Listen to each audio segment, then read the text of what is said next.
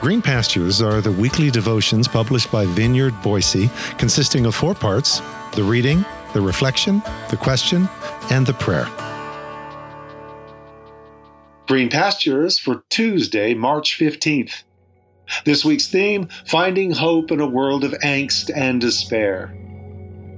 Today's scripture reading is from Isaiah chapter 24, verses 1 through 20 from the Message translation, which reads, Danger ahead.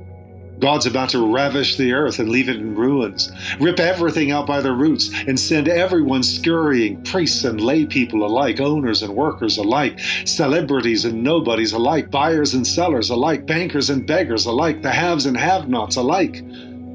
The landscape will be a moonscape, totally wasted. And why? Because God says so.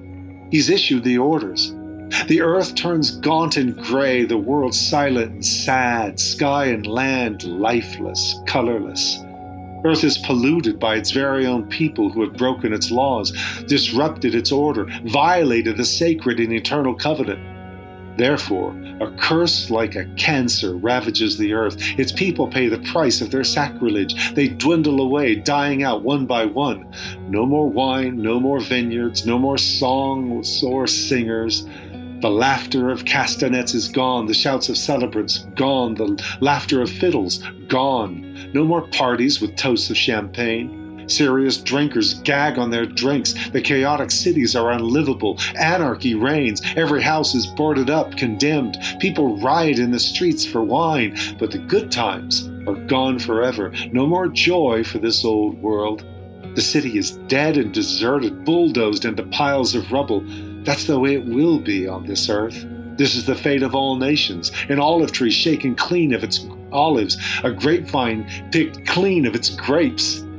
But there are some who will break into glad song. Out of the west they'll shout of God's majesty. Yes, from the east God's glory will ascend. Every island of the sea will broadcast God's fame, the fame of the God of Israel.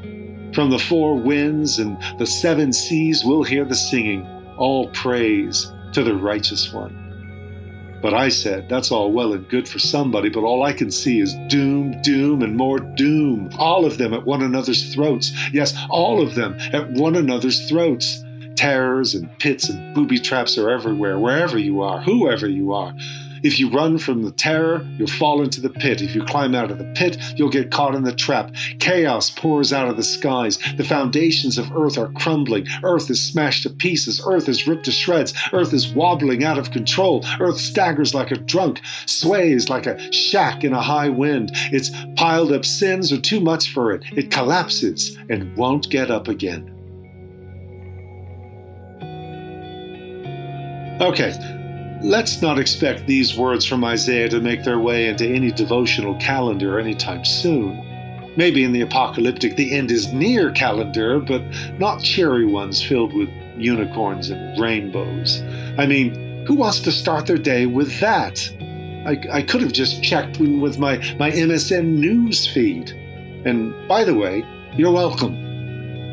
The Hebrew prophet Isaiah lived in grim times. He received his call when one of the few good kings in their nation's history had just died, leaving an anxious void not only on the throne, but in everyone's hearts as political turmoil and power plays against the small nation intensified like dark storm clouds on the northern horizon.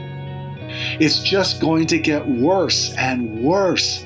Doom, doom, and more doom. Uh, that's one of the key themes of the prophet's message, which is why such prophets were always so popular.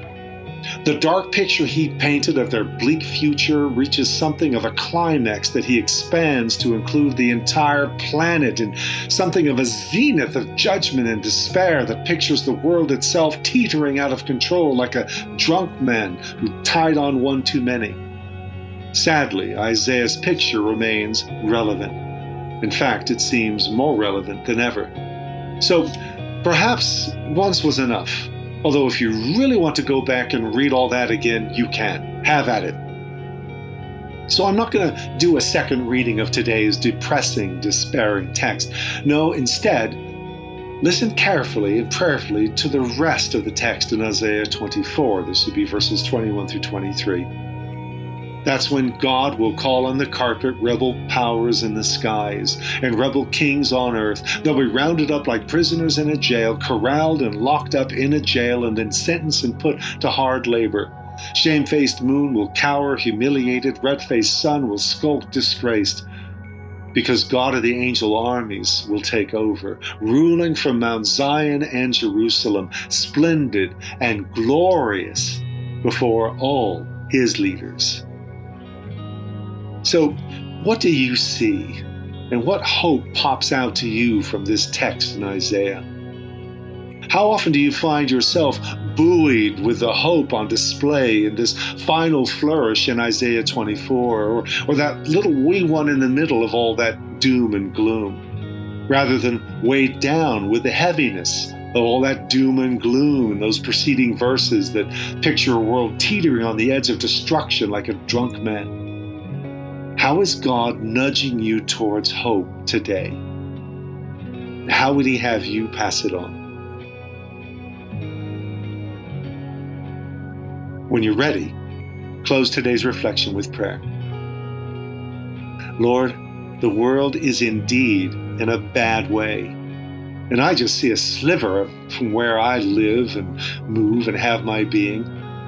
Just remind me today that no matter where I am or what is going down, that it is ultimately in you that I live and move and have my being. Anchor me there in you.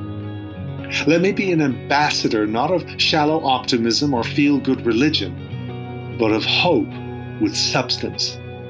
Though the world teeters and totters and tilts, let me stand tethered firmly to the reality of your steadfast love that endures forever through all and to all. Through your Spirit, in, upon, and through us. Now may the God of hope fill you with all joy and peace as you trust in him, so that you may overflow with hope by the power of the Holy Spirit. Amen.